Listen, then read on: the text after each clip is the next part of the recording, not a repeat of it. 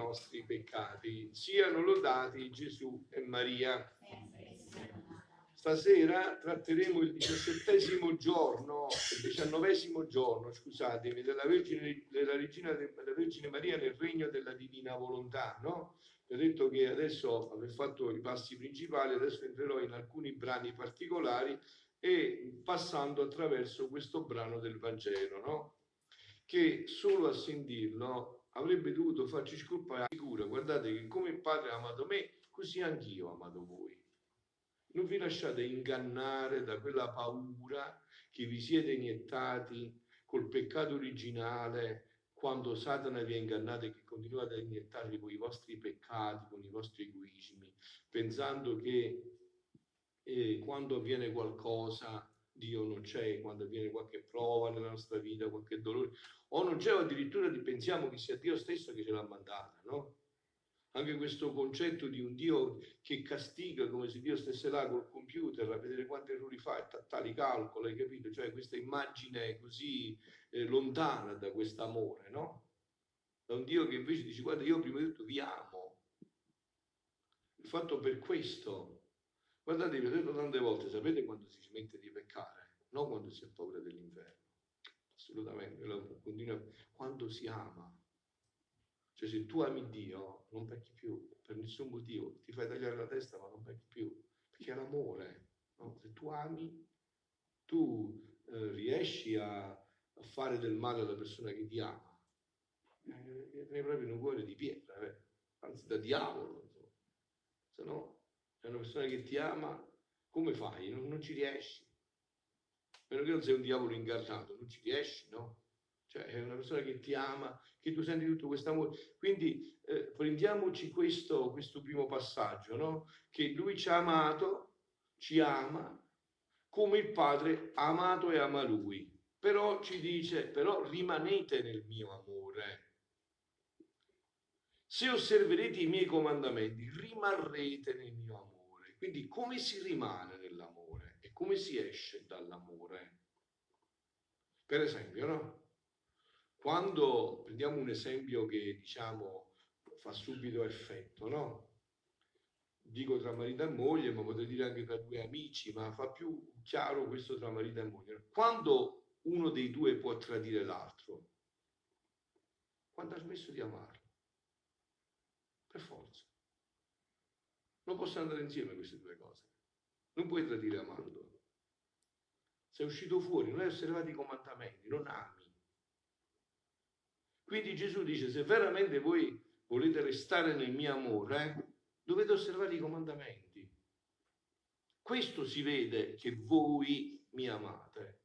Se non osservate i comandamenti, sono chiacchiere morte, si dice da voi, da me, anche da voi. Sono parole, sono parole se porto vento, se le porta il vento. Cioè, se mi amate, si vede da questo, che osservate i miei comandamenti. Questo è l'effetto dell'amore. Se osservate i miei comandamenti, voi rimarrete nel mio amore. Se non esci dall'amore, ecco a cosa serve il sacramento della confessione, a farti rientrare nell'amore, perché sei uscito. Col peccato esci dall'amore. E che cosa succede quando esci dall'amore? Cosa è successo ad Adamo quando è uscito dall'amore? Ho paura sono nudo, faccio schifo, ma non servo più a niente, non valgo niente. Perché è uscito dall'amore?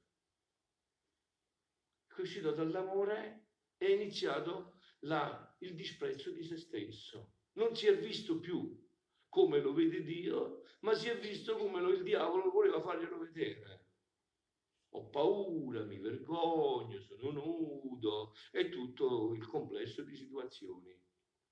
Questo è quando si esce dall'amore.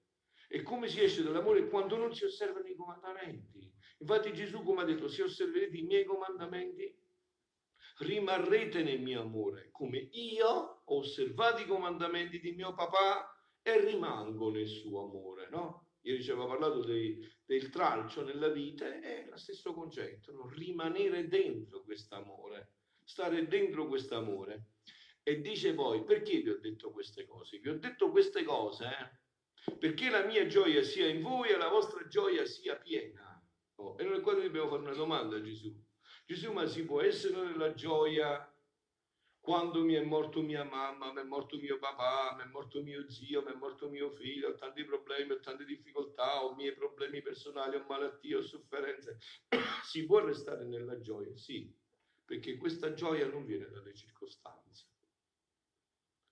Questa gioia va al di là delle circostanze. Non sono gli eventi che possono condizionare questa gioia.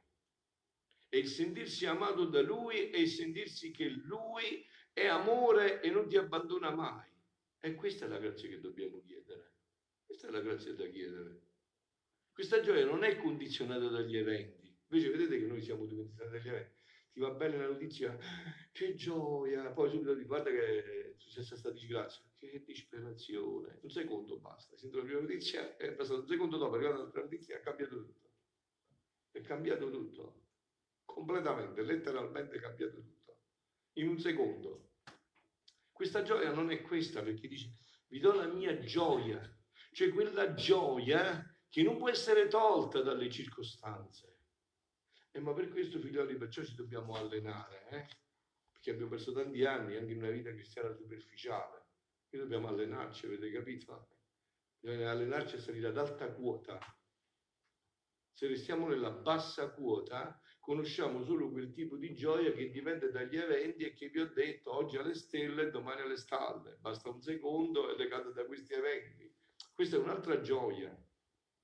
È la gioia che si poggia su questo, su Lui. Ed è Lui che ci sorregge in questa gioia. E per quanto riguarda questo, eh, voglio leggervi un pezzettino di brano per poi introdurci in questo nostro eh, diciannovesimo giorno. Dice Gesù a Luisa, siamo il 16 ottobre del 1905, quindi sono i primi volumi. Dice Luisa, avendo letto un libro che trattava delle virtù, Guardando me stessa stavo impensierita che non vedevo in me nessuna virtù se non fosse solo che voglio amarlo. Lo voglio, io voglio, vi amo e voglio essere amata da Gesù benedetto. Niente, niente esisteva in me di Dio. Quindi dice lui, se mi guardate non avevo nessuna virtù, non, sono, eh, non, non mi sento buono, non mi sento tutte le virtù che volete. Una sola cosa desideravo, amarlo e basta.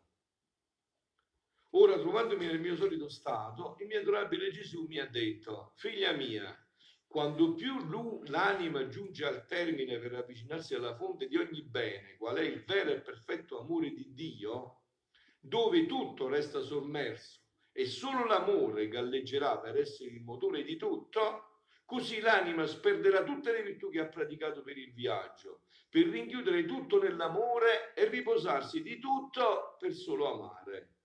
Infatti voi sapete no, che alla fine, alla fine della vita noi saremo giudicati dall'amore sull'amore. Dice, padre, io, io, sono stato bravo, sono andato a messa diverse volte, andavo tutti i giorni, facevo la comunione, pregavo, mi confessavo, e ma amavi Dio e prossimo? Questo ti ha portato ad amare sempre di più Dio e prossimo? E questo sarà il giudizio. Il giudizio sarà sull'amore. Cioè noi siamo, saremo giudicati dall'amore sull'amore.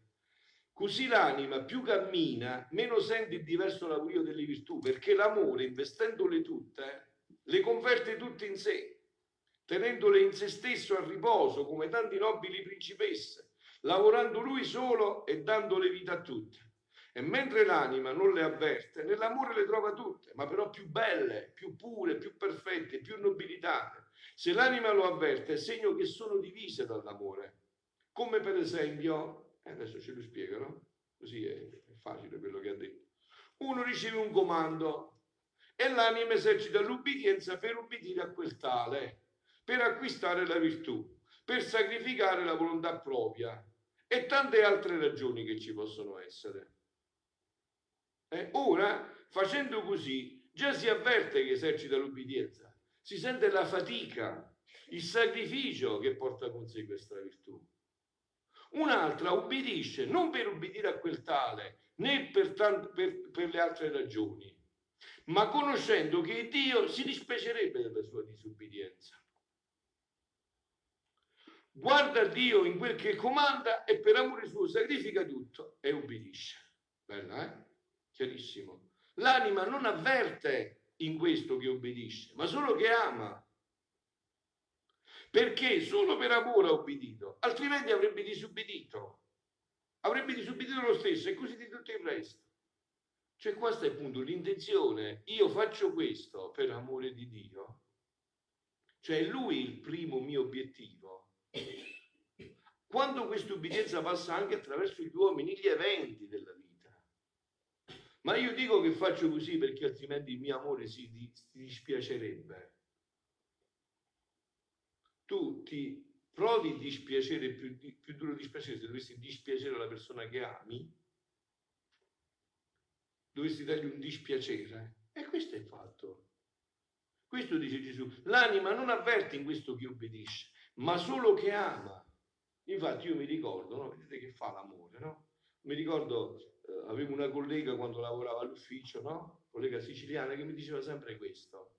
Guarda padre, io prima di sposarmi e avere una bambina, amavo il sonno tantissimo, mi alzavo a mezzogiorno per me, se cadeva anche a metà casa, a mezzogiorno io non mi svegliavo lo stesso, poteva succedere di tutto, no?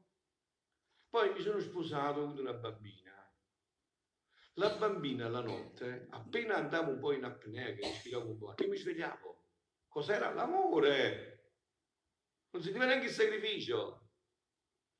Si svegliava, stava là, l'accarezzava fino a che la sentiva sicura. Come, come mai faceva questo? Una poltrona che si alzava a mezzogiorno? L'amore.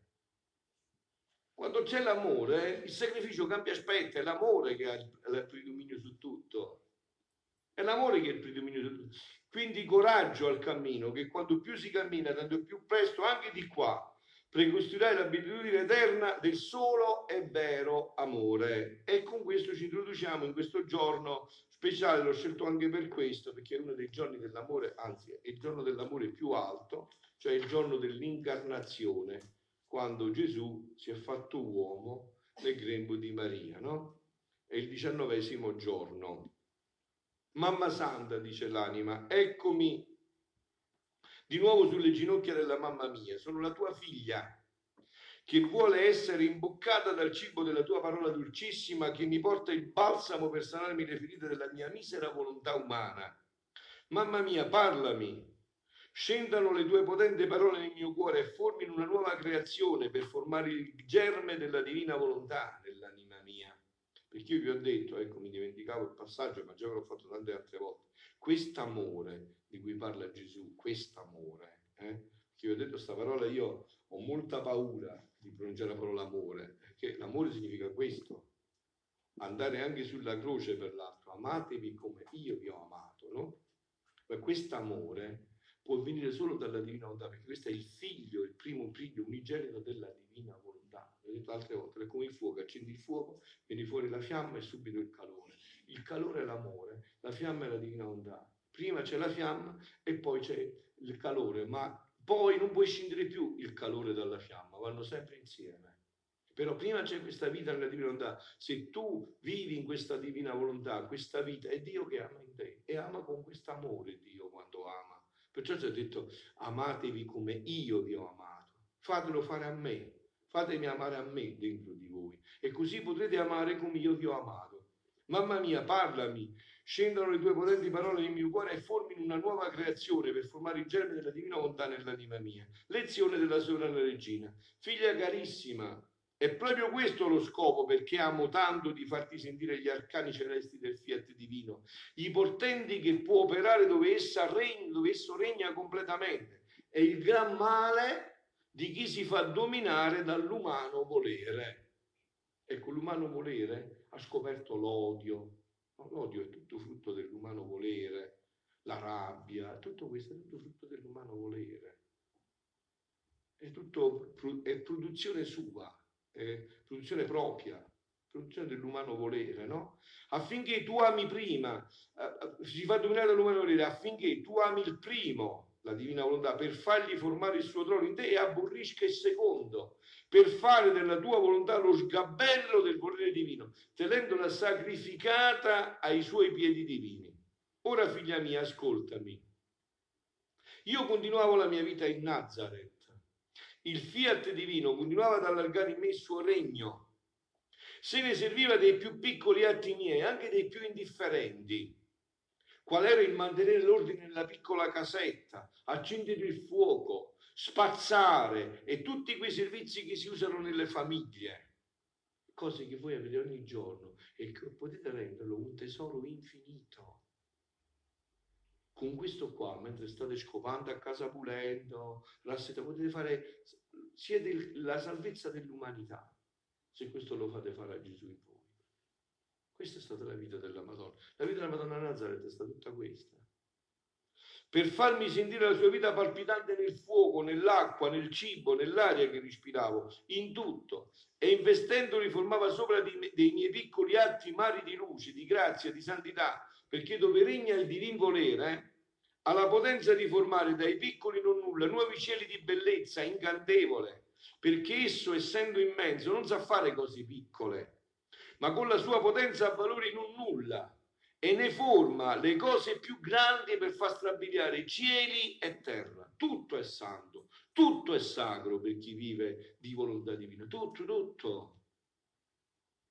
Quando la vivi atti, quando la vivi quando tutto, tutto è sacro, tutto è santissimo anzi è divino quando c'è la vita nella divina volontà, è un atto divino. Un atto divino significa che prende tutto e assomiglia tutto, non lascia niente indietro. Un atto divino è eterno, quindi c'è, c'è sempre, è infinito, raggiunge tutto, è immenso, è onnipotente e onniveggente. E questo ogni atto. Ora, figlia del mio cuore, prestami attenzione e ascoltami Alquanti giorni prima della discesa del Verbo sulla terra, io vedevo il cielo aperto e il sole del Verbo divino alle sue porte, come per guardare su chi doveva prendere il volo, per rendersi celeste prigioniero di una creatura. Oh, com'era bello vederlo alle porte del cielo come alla vedetta espiare la fortunata creatura che doveva albergare il suo creatore. Le divine persone della Trinità Sacrosanta guardavano la terra non più come estranei a loro, perché c'era la piccola Maria, che possedendo la divina volontà aveva formato il regno divino, dove il Verbo poteva scendere sicuro come la sua propria abitazione, nella quale trova il cielo e i tanti soli e dei tanti atti di volontà divina fatti nell'anima mia. La divinità rigurgitò d'amore e togliendosi il manto di giustizia che da tanti secoli aveva tenuto con la creatura, le divine persone si coprirono col manto di misericordia infinita e decretarono tra loro la discesa del Verbo e stando in atto di suonare l'ora del compimento, a questo suono cielo e terra stupiscono e si mettono tutti sull'attenti per essere spettatori di un eccesso d'amore, di un grande, di, un, di sì grande e di un prodigio sì inaudito. La mamma tua si sentiva incendiata d'amore, vedete? Quest'amore attirava l'amore. Quando noi abbiamo l'amore di Dio dentro di noi, attiriamo l'amore di Dio è una calamita, no? La mamma tua si sentiva incendiata d'amore e facendo eco all'amore del mio creatore, volevo formare un solo mare d'amore finché scendesse in esso il verbo sulla terra. Le mie preghiere erano incessanti e mentre pregavo nella mia stanzetta, questo succede anche a noi se siamo in questa di preghiera. Mentre preghiamo qua nella nostra stanzetta, un angelo viene spedito dal cielo come messaggero del gran re ma quante volte, ma voi state attenti, fate spirito, quante volte voi pregate serie profondamente e il Signore vi dà la risposta a quello che, sta, che voi state chiedendo? Non è che deve venire per forza l'angelo Gabriele, pure un angelo fatto di carne che può venire, capito? È un angelo che si tocca, che può venire a darti una luce, un aiuto concreto un aiuto concreto. Le mie preghiere erano incessanti e mentre pregavo nella mia stanzetta un angelo finito dal cielo come messaggero del Gradè. Mi si fece davanti e inchinandosi mi salutò. Ave o Maria, regina nostra, il fiat divino ti ha riempita di grazia. Già ha pronunziato il fiat che vuol scendere dietro di me le mie spalle, ma vuole il tuo fiat per formare il compimento al suo fiat. E tante volte voi vi siete chiesti perché a noi non arrivano certe cose? Perché al fiat di Dio non corrisponde il nostro fiat. Perché noi non diciamo sì, come ha detto la Madonna. ci ostiniamo nei nostri progetti e Dio ci deve rispettare. Ogni volta che noi ci ostiniamo nei nostri progetti, Dio ci deve rispettare fino a che non maturiamo, che i nostri progetti non vanno bene e dobbiamo uniformarci alla volontà di Dio. A un annuncio sì grande da me tanto desiderato, ma che non avevo mai pensato di essere io la detta, io restai stupita e desiderai un istante, ma l'angelo del Signore mi disse: Non temere, regina nostra. Tu hai trovato grazia presso Dio, tu hai vinto il tuo creatore. Perciò per compiere la vittoria pronunzia il tuo fiat. Ma quante anime semplici ci sono che sanno ottenere questo da Dio? Quante ne conosco io persone che, che fa, pregano forti, ferme, che parlano con Dio faccia a faccia, toste, che credono che Dio parli, che entrano in questa preghiera. Eh, ce ne sono, ce ne sono. Le vedremo di là, ce ne sono tante anime di queste che hanno questa fede. Ma per avere questa fede, sapete perché è difficile? Perché devi essere libero dentro, devi dire voglio fare quello che poi Dio mi dice, quello che penso io.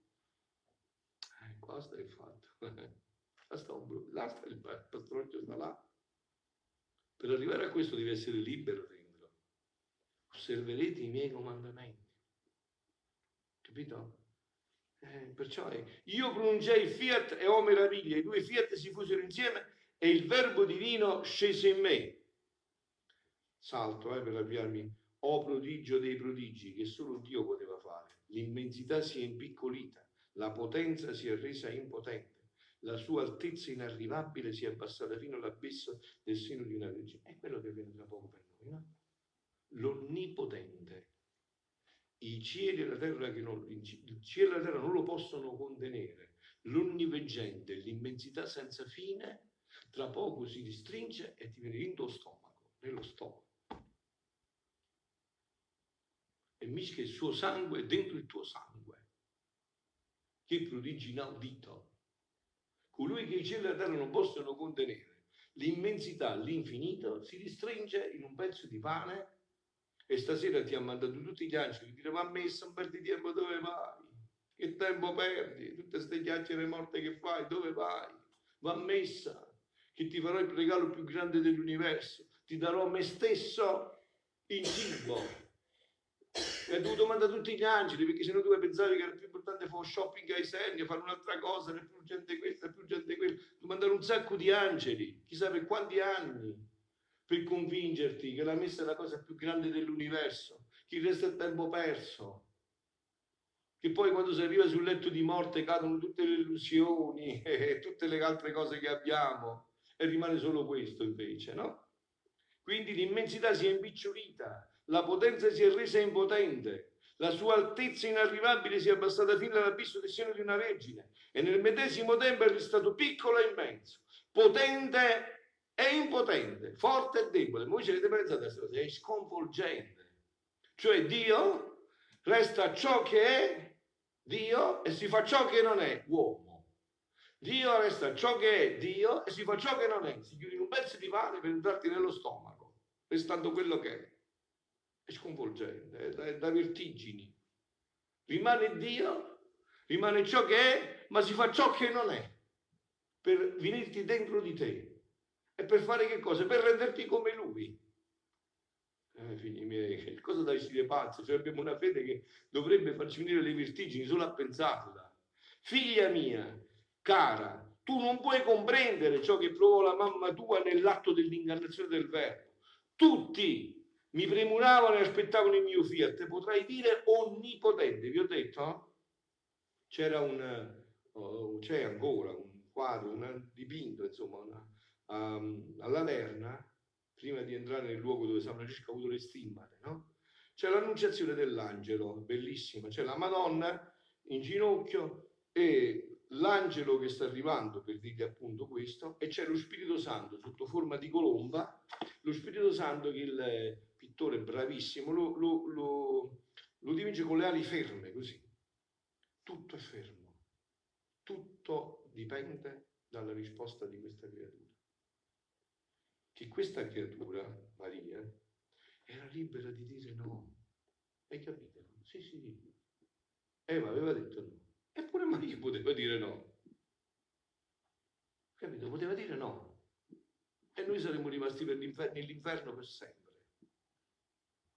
Da questa creatura dipendeva tutta l'umanità, perciò ha detto potrei dire onnipotente, certo, da questa creatura è dipeso tutto, da questo fiat è dipeso tutto ed era libero, era libero.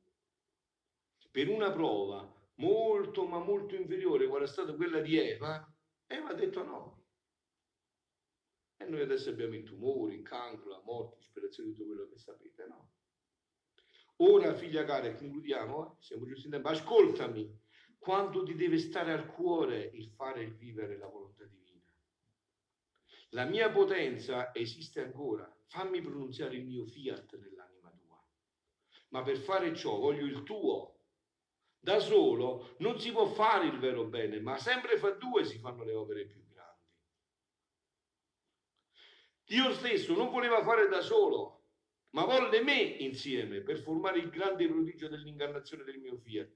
E nel loro si formò la vita dell'uomo Dio. Si aggiustarono le sorti dell'umano genere. Il cielo non fu più chiuso e tutti i beni vennero racchiusi in mezzo ai due fiat. Perciò pronunciamolo insieme, fiat, fiat. E nel mio amore materno chiuderò in te la vita della divina volontà. Ecco qua, carissimi, questo qua adesso ci portiamo, è vero, nella continuazione della messa, la Santa Messa e nell'adorazione eucaristica. Ma io ho pronunciato il mio fiat. Siano lodati Gesù e Maria.